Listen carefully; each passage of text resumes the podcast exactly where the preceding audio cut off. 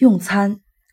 因此，当我们看到电视广告在吹嘘一种叫做“一滴蜜”的饼干时，我们知道它的观众无疑是下层社会的人们或各个阶层的孩子。我们知道，关于吃喝与社会等级之间的关系的研究做的还不是很够。其中，戴安·约翰逊是一个值得信赖的专家。他最近在《纽约书评》杂志上。评论了二十四本菜谱和一些关于食品的书，这些书是专门给中上层阶级看的。戴安·约翰逊发现，书中都强调了高雅的格调。当你为朋友举办晚宴时，从他们坐在桌旁的那一刻起，他们就不再是朋友或一些与你地位平等的人了，他们变成了观众。这时，你的职责就是。用富丽堂皇的餐布布置和丰盛的菜肴，给大家留下一个非常好的印象，从而体现出你的等级优越感。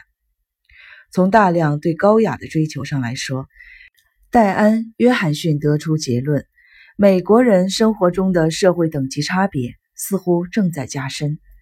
不仅如此，由于等级产生的焦虑也在急剧的上升。吃喝本身在这里并不成为问题。戴安·约翰逊写道：“是这些光彩夺目又过分昂贵的东西表明了焦虑。可见，主人担心自己的地位会因为粗心大意的餐桌摆放和菜单安排而受到轻视。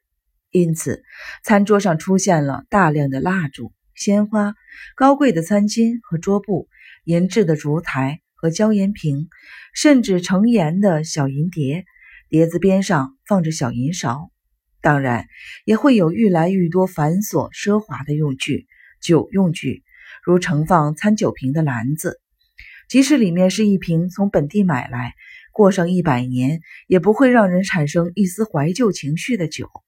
还有套在瓶颈上的银质的酒嘴，保证一滴宝贵的液体也不会流失。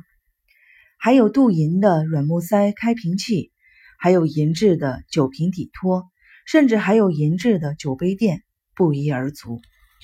这类东西一般会在晚上八点钟左右安排就绪。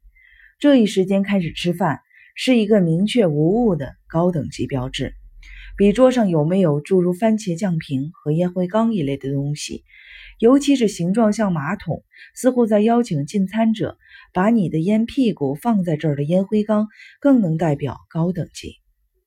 住在收容所里的赤贫者和看不见的底层，一般在晚上五点半吃饭，因为照顾他们的平民阶层职工要早点收拾完毕，好赶在傍晚时分去滑滚溜球、溜冰或者是保龄球。这样，平民阶层多半在晚上六点或六点半吃晚饭。电视剧《杰克和索菲亚》中，杰克的家庭尽管算得上是中产阶级。因为杰克是保险推销员，但因为他们在六点钟吃晚饭，因而只能算是上层的平民了。再则，平民阶层吃晚饭不能单看在什么时间吃，还要看吃饭花了多长时间。他们很可能在八分钟之内就吃完了一顿饭，从罐头装的西柚开始，以及放了许多糖的速溶咖啡结束。因为平民家庭吃饭的时候。从来不进行交谈，也不评论、欣赏和赞美食物，所以速度快得出奇。对他们来说，吃饭只是为了补充营养。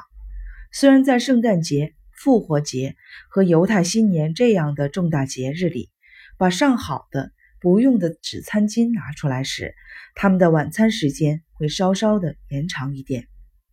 你的社会阶层越低，一年里和亲戚一起吃饭的次数就越多。并且常常不是因为贫困才这么做的，而是出于担忧，担心自己教养低而失礼。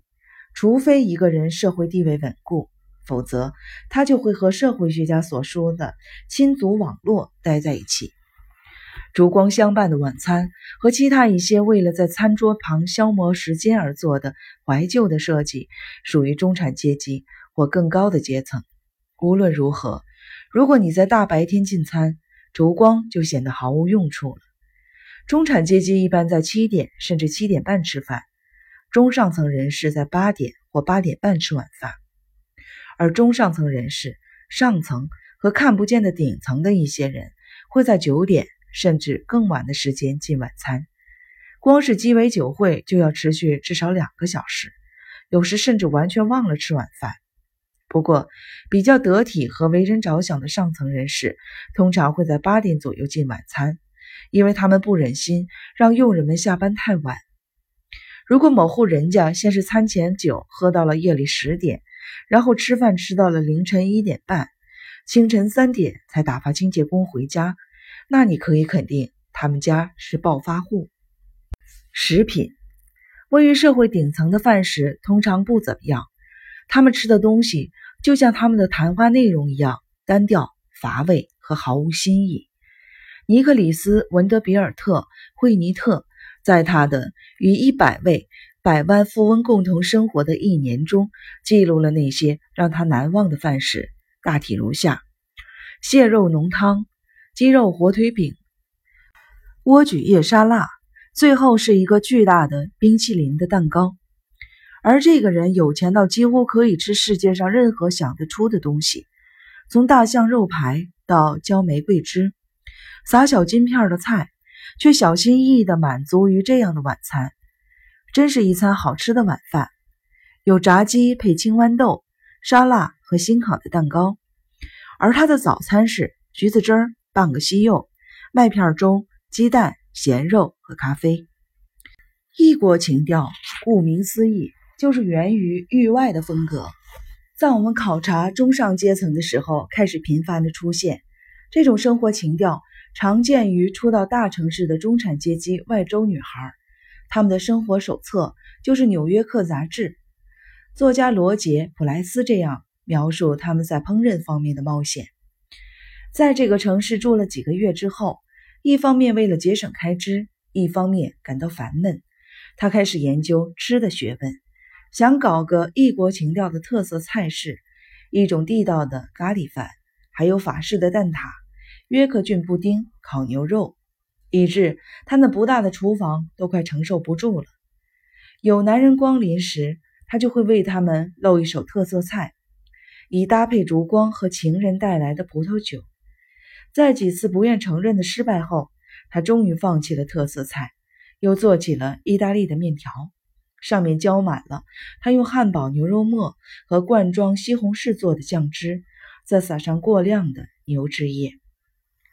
中上阶层有一个共同的观念，觉得切片包装的面包是不受欢迎的东西，即便有些面包名字古朴动人，可能得到原谅。舶来在这儿是一个非常奇特的字眼。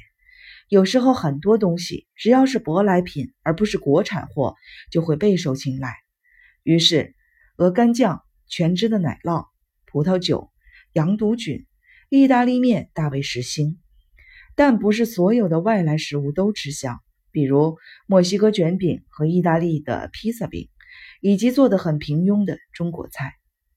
眼下日本菜进来了，而中国菜除了川菜以外，都开始走了下坡路。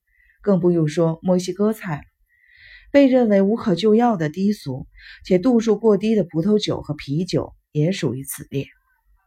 另一方面，当我们进入中产阶级和平民的世界时，吃饭时喝的东西就变成了汽水一类的饮料，比如可口可乐或干姜水、黑树莓果汁或者是奶油饮料，再不就是平民们的钟爱啤酒，当然都是罐装的。前面讨论居室装潢时提到，中产阶级惧怕意识形态，他们在饮食方面也同样害怕味道强烈、辛辣的食品。这个阶层喜爱的东西平淡无味儿，而且必须做得很烂很软。在中产阶级的餐桌上，如果谁提到大蒜，肯定会让主人不知所措。就连洋葱也用的很少。